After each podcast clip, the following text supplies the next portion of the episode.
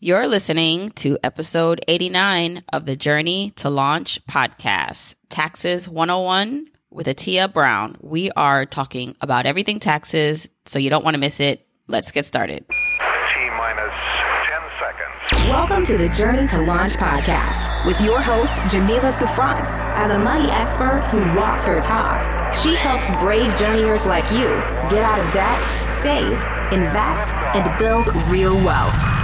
Join her on the journey to launch to financial freedom in 5, 4, 3, 2, 1.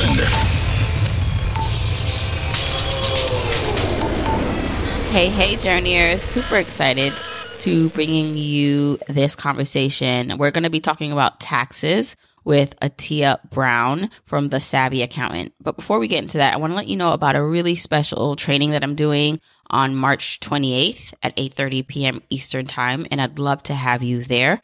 I'm doing a free training all about, what do you think, financial freedom and independence. I want to give you some more tools and resources that you can apply to your life. I'm going to be talking to you about how you can define where you are on your path on the journey to financial freedom, the barrier stopping you from reaching financial freedom, and lots more. And so please join us. It's free training. I want you to be there. Again, if you want to come, go to journeytolaunch.com/free class. There you'll see where you can register. You can sign up. Make sure you sign up because there are going to be limited spots within this training, and I want you to be there. So journeytolaunch.com/free class to make sure you join us on March 28th. All right, so back to Atiyah Brown. So we are going to be talking about taxes. I know it's not the most exciting, fun topic, but it's something that we all have to deal with. We all have to pay, and we need to make sure that we are utilizing and understanding our taxes the best we can. And so every year I like to kind of do an episode around taxes. Last year I had on Shane Mason. He was on episode 38, and we talked about taxes. So this year I wanted to bring on Atiyah, talk a little bit more about the tax reform. So the tax changes that came into effect this year that affect a lot of us, what those were, and what we should be looking out for when it comes to our taxes. We're also going to dive deeper into just some terminology, the difference between credits and deductions and all that fun stuff. And so really urge you to sit down and listen. And by the way, so if you are enjoying this content and you need more in-depth resources and more of a class setting to learn this stuff, this is what the Launch Club, my membership community, is all about. And actually, Atiyah came in and did a class in our Launch Club about taxes. So everything you hear that she's talking about here, we go more into depth, and it's better explained because you can visually see it in a presentation style. So if you want some more information and you want to join us, go to journeytolaunch.com/Launch Club to join us, and you can get access to Atiyah's presentation and other classes and things we have going on in the Launch Club. Let me tell you a little bit more about Atiyah before we get into the episode. Atiyah has always been a great supporter of Journey to Launch, and she's a journeyer, but she's also a CPA, a CA, and a certified financial educator instructor. She's the creator of the Savvy Accountant, where she specializes in helping individuals in the real estate industry live financially savvy, and she's their go-to accounting and tax advisor. She also has a podcast called Live Financially Savvy, where she facilitates the connection between people doing amazing things in their finance world to how to create generational wealth. So she is a girl after my own heart because this is all the stuff I love talking about. If you want any of the episode show notes for this episode, you can go to journeytolaunch.com/episode 89. This is episode 89 to get any of the links.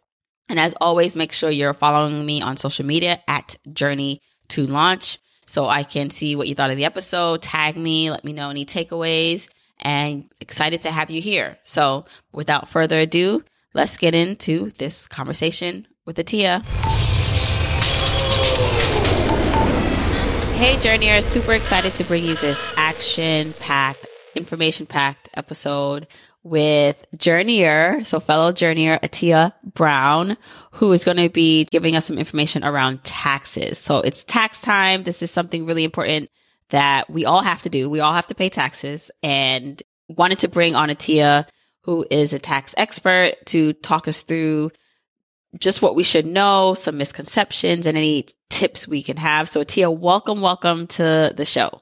Thank you so much for having me. So before we get into all this amazing and fun tax information, I wanted to just dive a little bit deeper into your background, because you are a journeyer. You have always been so supportive of my content and the podcast. You even are a member of the Launch Club, and you did a presentation in the Launch Club about the things you're about to talk about. But wanted to kind of dive deeper into your story before we get into the tax stuff, about where you are currently now with your business and money and where you are on the journey. So just tell the other journeyers about yourself. Okay. So I'm Atiyah. I go by the Savvy Accountant online. I'm a CPA, CA by trade. So I have my certification from Canada. I'm originally from Montreal in Canada. I'm first generation born to Caribbean parents. So I'm Trini Jakin. I have a... So yeah, me and my siblings kind of coined that term. So I moved to the States about 10 years ago after I passed my exam. He wasn't my husband at the time, but we moved here. We had our kids. And so I've been working in accounting and tax for about 15 years now. I started off with Big Four. I started off working in public accounting, and then I moved to the private industry, and I've been in the private industry for about 8 years now. Okay. And you've also moved. So I know that you've changed like locations, because when we first started connecting, you were on the East Coast up here. Now you're in the South, in Florida, right? Yes. And then your business has evolved too. So talk us a little bit through just your transition from, and I mean, I believe you still work full time, but just how you are handling now having the Savvy Accountant on the side, and how you help individual businesses also, and yes, your side hustle. Yeah, we moved around a lot. We first moved to New Jersey, then we moved to Chicago and back to Jersey. And now we're in Florida. So my husband's job keeps us moving around a lot. And so I still work in corporate, but I do the Savvy Accountant on the side. And so what I do is I work with the real estate industry, actually, and I'm their go-to accounting and tax advisor. And so I help them stay basically financially savvy with their accounting and taxes. So I make sure that everything's up to par. I handle all the back end for their accounting. And yeah, I'm looking to grow that so that I'm not doing both at the same time. Right. So you're looking to grow Savvy Accountant into your full-time thing. Now, do you help individual real estate investors or companies?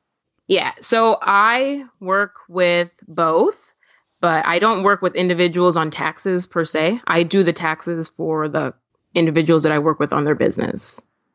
Got it. Which is why I think this is going to be a really like great conversation, because there's so many people listening who have businesses, who want to start businesses. So I definitely want to get into how having a business can help you with your taxes and decrease tax liability. But first, let's just like get down into some tax tips. So it's tax time. People are filing their taxes. If they're like me, then they probably waited to the last minute.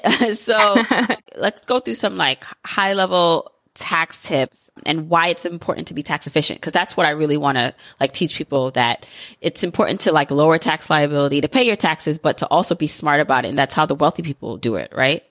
Exactly. And so there are some ways that you can be efficient with it. And that starts with being organized. I think that, you know, a lot of us tend to wait to the last minute to do stuff with our taxes, but when you wait to the last minute, you risk missing something. And so it's better to stay organized throughout the whole year so that you're able to know what needs to be filed, especially with the new tax laws that are changing. Like, you want to stay on top of it. So you want to be in connection with your tax preparer, your CPA, throughout the whole year so that nobody's caught off guard. Nobody's missing anything with all the changes that happened. It's not like how it was in past years where everything was kind of pretty much the same for a lot of people. Nothing really changed. But now with the new tax reform, everybody needs to be aware of all the changes, and they need to be on top of them. So my suggestion is to go over all the tax changes that affect you, that you think affect you, and your tax preparer, your CPA, is going to talk to you about this stuff, and go over it ideally before it's time to actually file so that you guys are on the same page. You guys know what needs to be done. So that's one of the main things that I recommend for people to do, especially now with the 2018, 2019 changes happening. You guys got to be aware of everything happening. So go back to your prior year return, look at what affected you then and how all the changes are going to impact you going forward. Mm-hmm. All right. So what are some of the big changes that have been implemented this year that would affect most people or that you should be looking out for? Okay. So it's hard to narrow it down, but I'll try to narrow it down to like 4 or 5 changes. So the standard deduction change is probably like a big one that individuals are going to be seeing this year. So typically, if you were a single filer, your standard deduction was about $6,000. And currently now it's $12,000. So they kind of doubled everything. So single was about $6,300. Head of household was $9,300. And married filing jointly was about $12,700. And now they basically doubled everything. So now if you're single or married filing separately, you're going to get $12,000. If you're head of household, you're going to get $18,000. And if you're married filing jointly, it's going to be $24,000. Mm-hmm. And so what this is, it's a deduction that you get when you're filing your taxes, and they increased it. They doubled it because they want to steer people away from basically itemizing. And so in the past, a lot of people itemized because they had that option. So you could have taken the standard deduction or you can itemize your deductions, and which one was higher, you would use that one on your return. So they're trying to basically steer people away from itemizing, and they're giving them this bigger deduction, hoping that they're going to be more enticed to use the standard deduction because they want to simplify the tax filing. That's what this code was supposed to do. Right. So, I mean, I know everyone is different. Everyone's situation is different. So is this beneficial to the average person or not, like this change? So it depends on your situation. I actually think that it could be beneficial for a lot of people that didn't have itemized items. So if you didn't have itemized items and you were doing the standard deduction already, this would be beneficial because you're going to get basically double what you got in prior years. So it could definitely be beneficial. It's hard to say most people because especially now with the rise of entrepreneurship, a lot of people are doing tax returns differently than they were in the past when they just had their regular W-2. So it's hard to say what most people get affected, but I can tell you if you never did itemize because it wasn't beneficial for you and you only did standard, then this double of the standard deduction would help you. Mm-hmm. And then things like itemized would be like if you what? Let's give some examples. So itemized would be like SALT is a big one now. So that's another one that I was going to talk about. So SALT stands for state and local taxes deduction. And so in prior years, you were able to deduct your state taxes and your local taxes, which includes like your property taxes and other municipal taxes that you pay. And so there's certain states that their property taxes are super high. So they were able to deduct all of whatever they pay for that year. For their property taxes, their state taxes, they were able to deduct that. Underneath the new tax reform, that's actually capped at $10,000. So if you're in a high property tax state like California, New York, New Jersey, Connecticut, this is going to affect you because I know personally our property taxes were basically the cap. So we're losing out on that. And so it's definitely going to affect a lot of people. So state taxes, property taxes, those are a type of itemized taxes. You have your interest on your interest on your mortgage.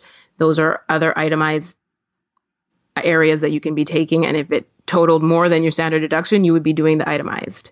So that's a big one that basically has been capped at $10,000. And I think that's actually going to affect a lot of people in high tax states. Right. And I know there was a lot of conversation around this when they were proposing this, and now that it's implemented, like you said, like this is the first time people are going to be seeing this change. So it's going to be really important to like follow up on this, or at least be able to expect and anticipate some of these changes. Now, one of the things I do want to clarify, because this might be tripping some people up, is the difference between the deductions and the credits, because you hear the terms thrown around and they're not the same, right? Like, so let's talk about that. So I do love this conversation, and I hope I don't get too technical because I just love numbers, and the way it's explained to me, I get it. So I'm going to try to explain it so that everybody can understand it. So they both reduce your tax liability. So I'm just going to put that out there. That's how they are similar. But the way they're different is that the deductions actually reduce your tax liability by your marginal tax rate. So think of it as Your deductions are being taken away from your income to come to the number that you're going to actually calculate your taxes owed on. So let me know if you follow from there. And credits actually reduce your tax liability like dollar for dollar. So credits reduce your tax liability after it's calculated what you owe tax, like what amount of taxes you owe. Right, right. So it's kind of like above the line. And then after you figure out what you owe in taxes, credits affect that. Okay. And then one of them, you actually get money back for, right? Like it's a dollar for dollar return. So talk about that. So credits can actually be refundable or non-refundable. And so what that means is that if you have a tax liability and then you apply credits, if you have refundable tax credits that you're applying, you can actually get a refund in more that you were actually going to pay back. And so it could actually generate a bigger refund for you. Non-refundable credits, basically, you can use them up until your tax liability is zero. Mm-hmm. And what are just some examples of refundable versus non-refundable credits? So there's different ones in each category. So for example, like the child tax credit, that's a refundable tax credit up until a certain limit. So it depends on your gross income, and then there's like caps on it once you hit a certain threshold. So certain credits are going to be refundable up until a certain point. So your child tax credit, your education credits, it depends on what you choose. And there's also like for education credits, there's several different credits that are available to you. And so you would just talk to your tax preparer on which one is better for your situation, because they offer different things. And so depending on basically your tax liability and how many, like if you're in school full time, which credit would be applied to you. Mm-hmm, mm-hmm. And that's the thing.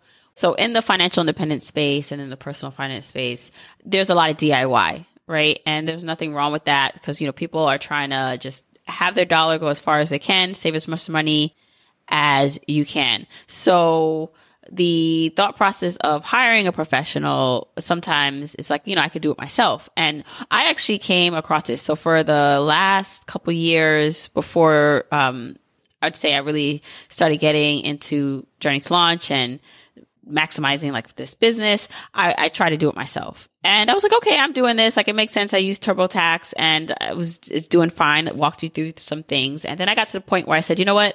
I rather have a professional look at this, and I hired someone to do it for me, especially because me having this plan to leave my job, I knew that our income would change drastically. You know, our pre-tax and post-tax retirement contributions would be dramatically affected depending on when we diverted money from the pre-tax stuff to just cash. I knew all of that would matter a lot. And so I did hire someone. So is there a point in which someone should really look at hiring a professional to do some of this work for them or to explain it to them? I know there's different thoughts around it. I'd love to hear your opinion. I mean, I know that you are a professional doing this, but would love to hear like the point at which someone should consider hiring someone.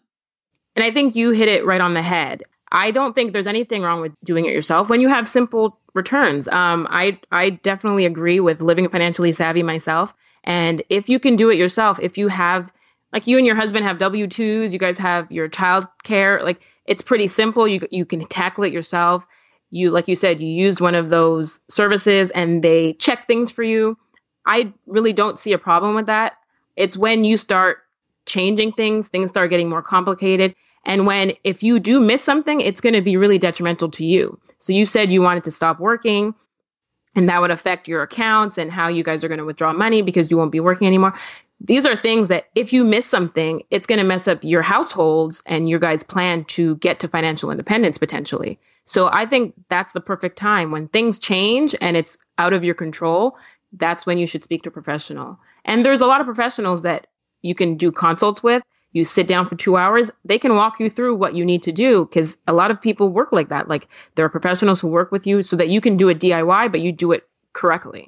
Yeah, I love that actually, that it's not necessarily that you have to hire someone ongoing, but even just to get the educational part of it, because maybe you want to do it yourself because you enjoy like sitting down and doing that. Like that's totally, yeah, another option. Yeah. So, you know, a question that comes up a lot is just in terms of being tax efficient and reducing liability. So depending on if you are at a certain income level, there's this thought process that you should be contributing more to pre-tax retirement accounts so that you can lower your tax liability. And the idea is in retirement when you're now taking out this money, depending if you are going to have a lower tax rate at that point, it's going to make more sense to funnel money into the pre-tax stuff and maximize it. And then there's the thought process of if you're at a certain income level, it's better to use post-tax retirement accounts like Roth IRAs. So do you have any thoughts around that or rules of thumb, quote unquote, until which one someone should focus on depending on their income level?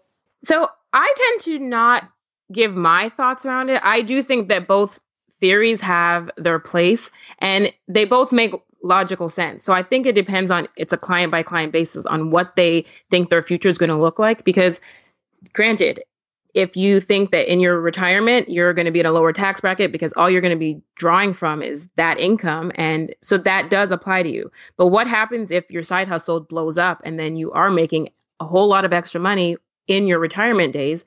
Then your tax bracket does change. And it's kind of hard to foresee if that's going to happen. So I think once you sit down with your professional and you guys figure out a plan, then you can actually work your plan and go that way. I don't think there's one right way versus another. And I think that's obvious the way it is because they have these different options. Right. You know, I agree with you. It's like no one size fits all. So when someone does ask me that, it's like, you know, it depends. It depends on kind of what your plan is. Are you intending to retire early? Are these your high income earning years? And like you said, you're just going to chill. Like you don't really have a like this force and will to like create this side hustle that's that you are expecting to become like $1 million company. It's like, it all depends on all these factors. So I'm glad you did qualify that with that statement. Okay. So when it comes to business, right? So whether that's side hustle and someone's working full-time and they have a side hustle on the side, or they're jumping into full-time entrepreneurship like me, what are the benefits of having a business and taxes? Let's talk through that a little bit. Yeah. So what I like to tell people is when you have a side hustle, you want to think about legitimizing it as soon as possible, because look at it this way.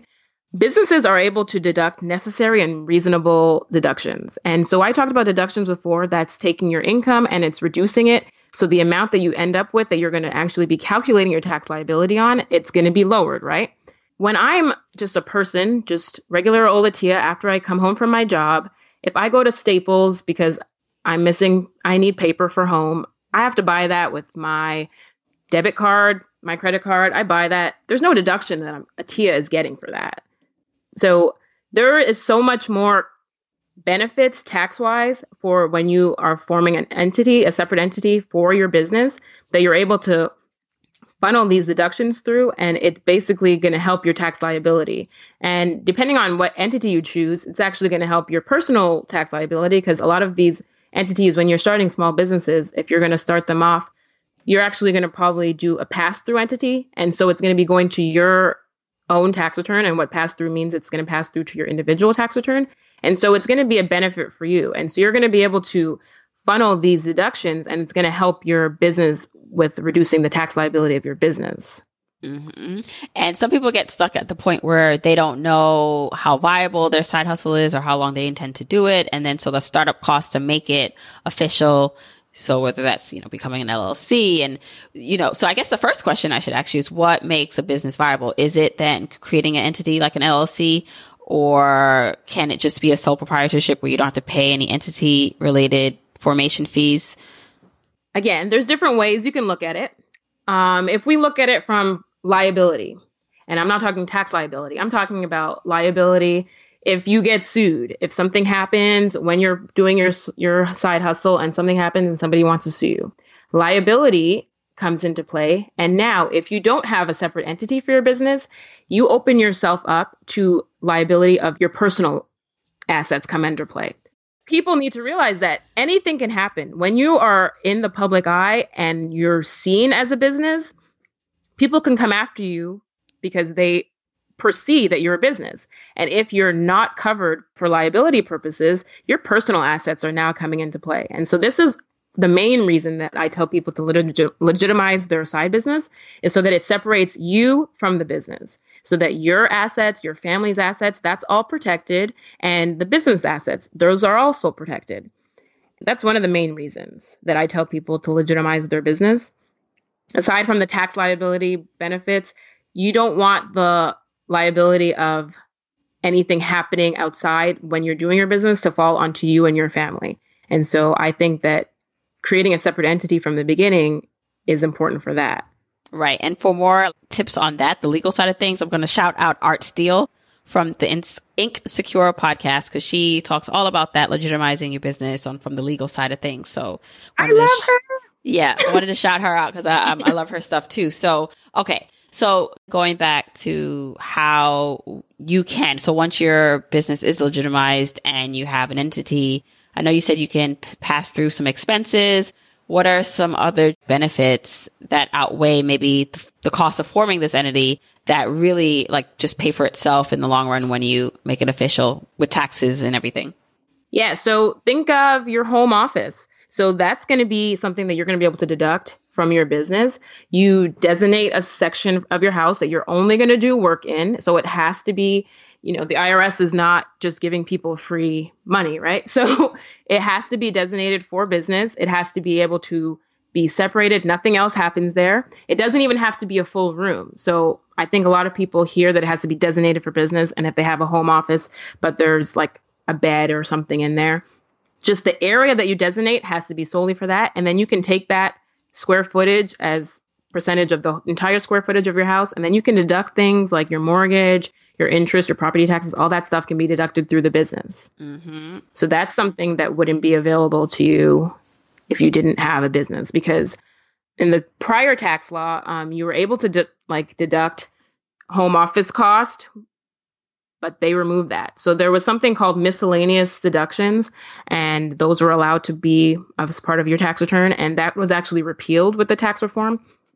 So that's not an option for people that have their regular job and they're able to work from home, let's say. They used to be able to deduct some of their home costs because they were able to work from home. They designated an area for working from home. That's been repealed. So you're not allowed those miscellaneous deductions anymore. Okay. So are you saying that if you work full time, you no longer can claim miscellaneous deductions like in a home office, but if you have like a business that is an entity, then you can still claim home deductions? You can claim necessary and reasonable expenses. And so necessary and reasonable, that's basically what expenses you're incurring to run your business. And so that's going to include when you work from home. It includes your property taxes, your mortgage, and all that stuff. It includes everything you buy that you need to run your business, all the software that you have. There's a lot of deductions that I see that small businesses miss, like bank fees, obviously supplies and stuff like that. But any software that you're paying for to run your business, all of these are necessary and reasonable deductions that you're able to claim through your business. Mm-hmm. Okay. All right. So I'm going to just back up just a little bit because I want to make sure I understand. And I don't know if it was unclear for anyone else listening. So what was taken away with the new tax law? So there was a section that you were able to claim miscellaneous deductions. And so one of those main ones that people did was home office deductions. Like when you had a job and you worked from home and you were able to do that because your employer allowed you to work from home, you were able to deduct those on your tax return, and those are no longer allowed. It was like the 2% miscellaneous deductions. Okay. So if you have other questions around this is like a perfect time to consult with your CPA, your tax preparer, because then you can ask them these specific questions and they should be able to like walk you through with this. So for me, I'm meeting actually with my tax preparer like next week. These are some questions I'm going to ask how it relates to my situation now that I'm doing this full time and this is more official than it was a couple years ago. So, okay. One of the reasons why I wanted you to come on and talk about this, you know, this, like I was joking around when I was saying earlier, this is going to, you know, we're talking about this fun subject, but it is one of these things that I feel like people need to understand more because this is how the wealthy stay wealthy. They use laws, they use the tax laws to their advantage, to build wealth, to protect wealth, and to pay less taxes. And I'm not against actually paying taxes. I know some people like complain about it, but I do think at the end of the day, we do need to pay to make this government run, no matter how bad we think it is, right? Something like it, we need to pay our share. So can you talk a little bit about just, I know you probably work and you see some wealthy individuals and like kind of like their strategies, and maybe if you could take some tidbits away about like what we as middle class to upper middle class and working our way up to that level, what we need to be doing differently or what we should be implementing in our lives. One is actually starting a business.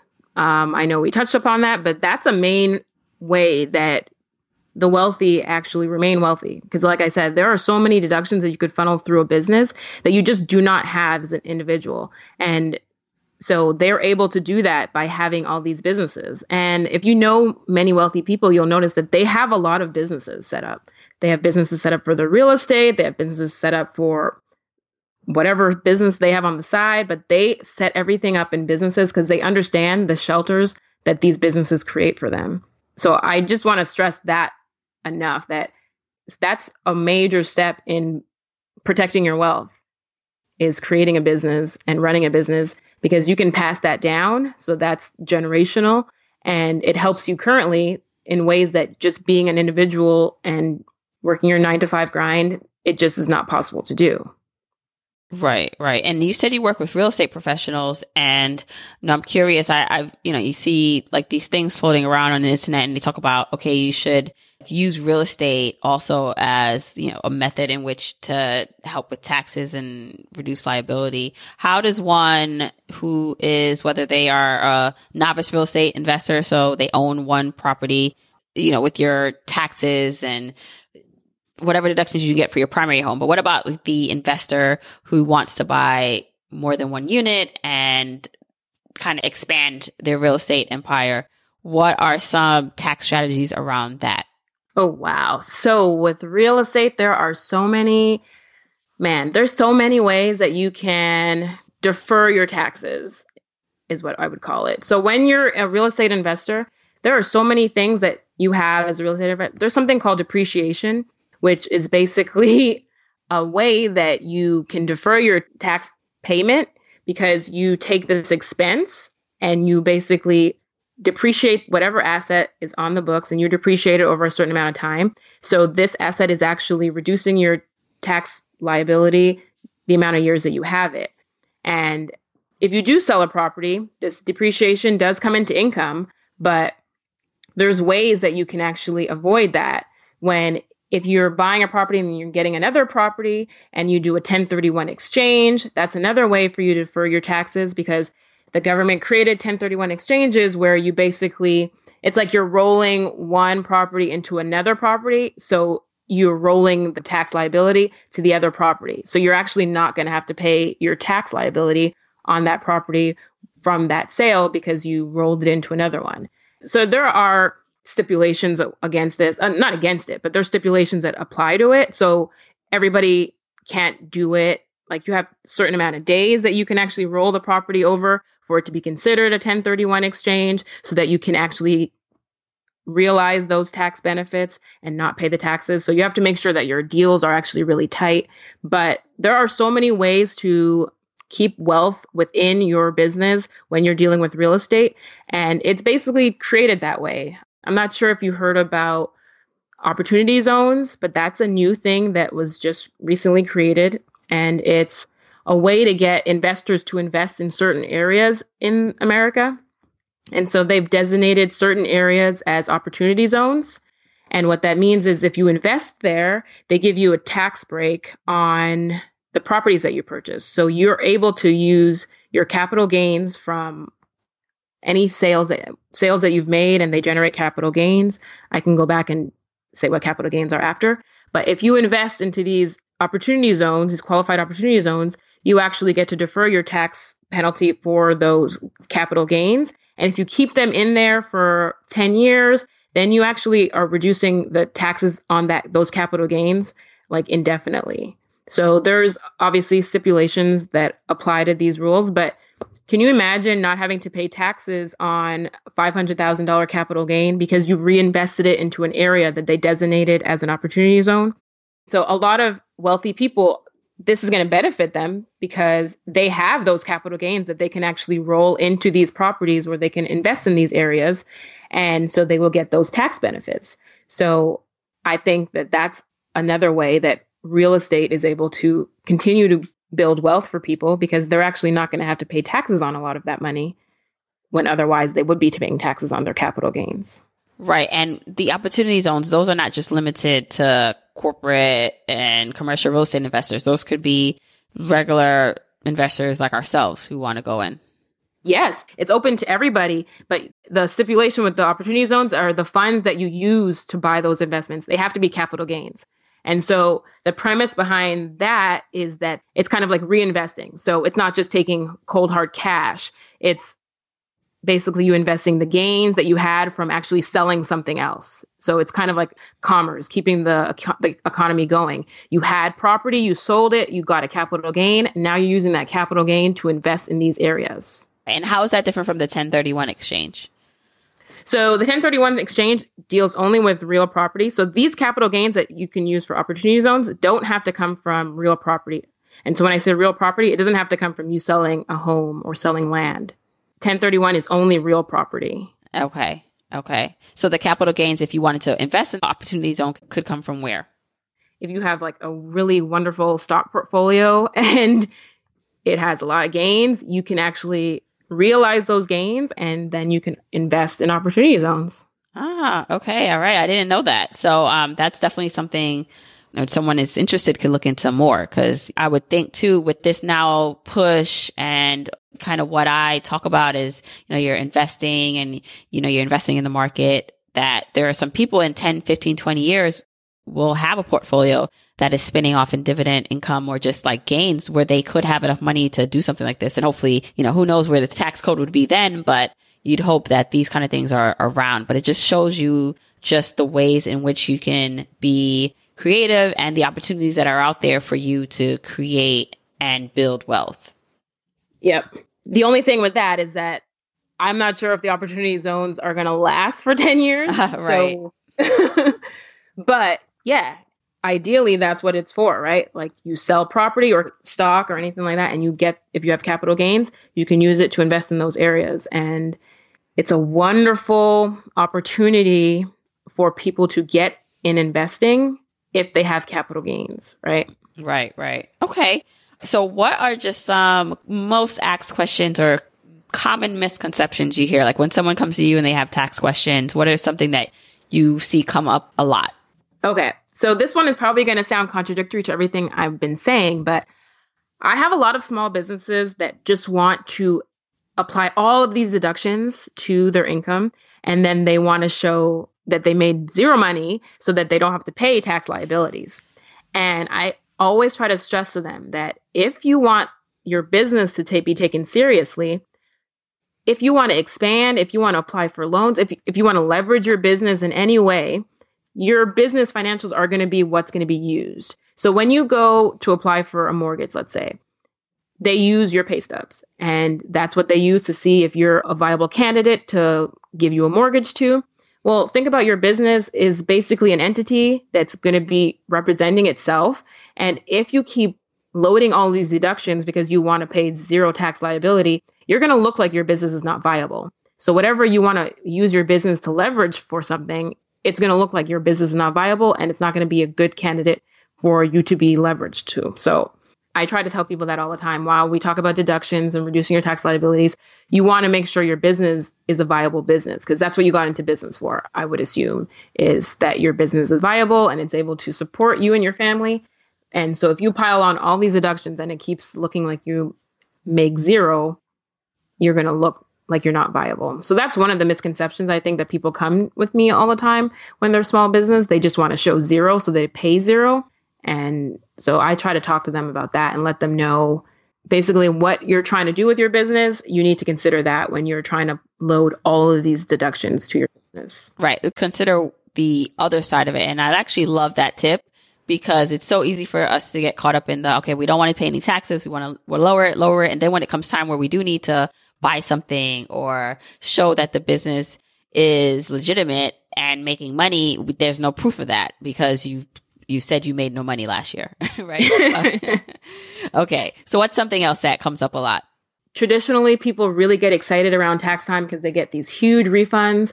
And so I want to get people to think more about what huge refunds really mean, especially when you're an individual and you're working a corporate job, you get your W-2. I want you to really think about if you're getting a consistently huge refund every year, year after year, I want you to think about what that means. So what that means is that the government takes its money throughout the year because they need, like you said before, everybody needs to pay taxes because we need to keep the government going. We need to keep the city going. These are things that we need to pay for. So they need an inflow of cash throughout the whole year. So what your job does is actually sends withholding taxes on your behalf to the government every paycheck. And these withholding taxes are calculated based on when you filled out your allowance. When you started your job, you went to HR and you filled out your W-4 and you told them what allowances you wanted to apply, and they created your withholding taxes from that. When they send that off every paycheck and you do your tax return at the end of the year and you get a huge refund, that's usually an indication that you've sent way too much money in your withholding taxes and the government's just been holding on to your funds for the entire year, interest-free. They gain interest on it, but you don't get interest on it. And they're simply returning the money back to you. So this is not in every case, because like we talked about refundable credits before. So you could be getting a refund because of refundable credits. I get that. But I'm talking about people who they're not getting refunds because of refundable credits. They're getting refunds because they just overpaid. I want everybody to basically consider what you getting huge refunds year after year actually really means. Mm-hmm. Such a good point. When you don't know, it's like you get happy, like I'm getting this big refund and you get this chunk of money. And I know for some people who don't have the discipline to save, like they think that's a better option is to get maybe a lump sum at the end of the year. But you would think too, like if there's no discipline to save throughout the year, then getting that big check, how better are you to then save that big chunk of money? Exactly. And that's what I think. I think that you should basically go back to HR, fill out your W-4 and adjust your withholding taxes so that you are able to see a bigger take-home check and you take that difference. I mean, if like I want people to start being smart with it and just take that difference and automatically send it to a savings account so that you're able to save it throughout the year. You're able to save it at the interest rate that you decide to open an account in, and it's working for you on your terms instead of working for the government and they get interest on your money and then they just return to you the actual sum that you sent to them. Right. No, like interest-free, basically you're giving them an interest-free loan, right? But interest-free, like they don't give you anything. Right. And if God forbid you owe them, they are coming after you with penalties and penalties, interest, everything. Right. These are some excellent tips. I feel like, sometimes these taxes and tax lingo and terms, it can get a bit heavy, but I really hope that we brought some information to the light where at least someone could take something, even if it's just one thing, and say, you know what, I need to follow up on that. I need to ask my CPA, or I need to hire a CPA, right? Like I hope this conversation sparks that for someone.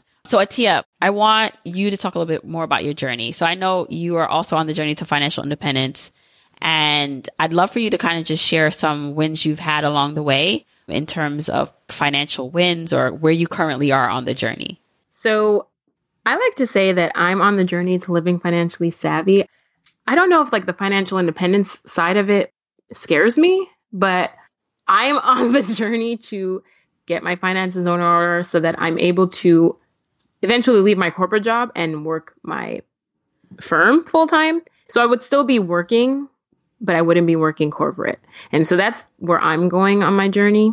And I think I've been making strides. I basically decided to start taking it serious. And so I've been doing a lot more on social media. I've been doing a lot more speaking engagements, and I've just been getting it out there that I do this as opposed to just hoping that referrals come.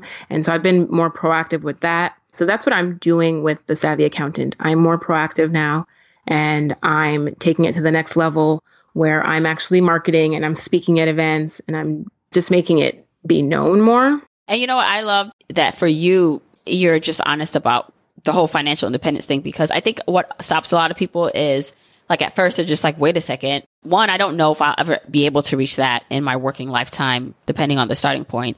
And two, I really love this thing and I don't foresee myself never working again, which I think is a big misconception about the financial independence movement for a lot of people. Because for me, I think you can make the term whatever you want it to be. Yeah. And so you can reach financial independence, but still say to yourself, well, I'm still going to work, because there's no way that I'm not. It's just a matter of you reach a point where you have all the options in front of you to choose what you want to do. So if you wanted to take off a year because you just had the money to do that, you could.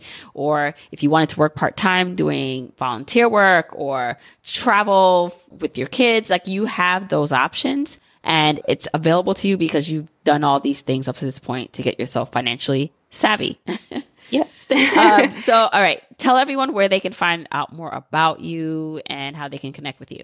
So they can find me on social media at The Savvy Accountant. I'm on Instagram and Facebook and LinkedIn as The Savvy Accountant, or they can find me under Atiyah S. Brown. I also have a page on Instagram and Facebook under my regular Atiyah S. Brown name. So if they want to find me that way, they can do that. And they can find me at www.thesavvyaccountant.co. And I do want to say that on the definition of financial independence, you actually brought me to this world. And you were the first person I saw that looked like me that was doing this. And it sparked something. And I was like, wait, we can do this. And so I just wanted to shout that out before we ended. Oh, thank you. Thank you. That's my whole goal, is to show more and more people that this is possible. And it's just, being on the journey is so worth it. Even if your goals are totally different and unique, that's okay. So thank you so much for coming on, Atiyah. Love this conversation. Thank you so much for having me. Okay, so hope you enjoyed the conversation with Atiyah all about taxes. Like I said, taxes is not the most exciting thing to talk about, but I really like to give you the tools and resources that are going to help you, whether that ranges from just specific conversations around taxes to student loan debt to more technical things. Like, this is what this podcast is here for you. It's to give you these resources. And if you want to go even deeper into what you're learning here on the podcast, you should join us in the Launch Club, because everything that Atiyah talked about, we dive deeper in the Launch Club, in her class that she presented in the Launch Club, and more classes like that. And if you can't make a class live, you can always watch it on the replay. So I really encourage you to check it out. Again, go to journeytolaunch.com/launch club to find out more information.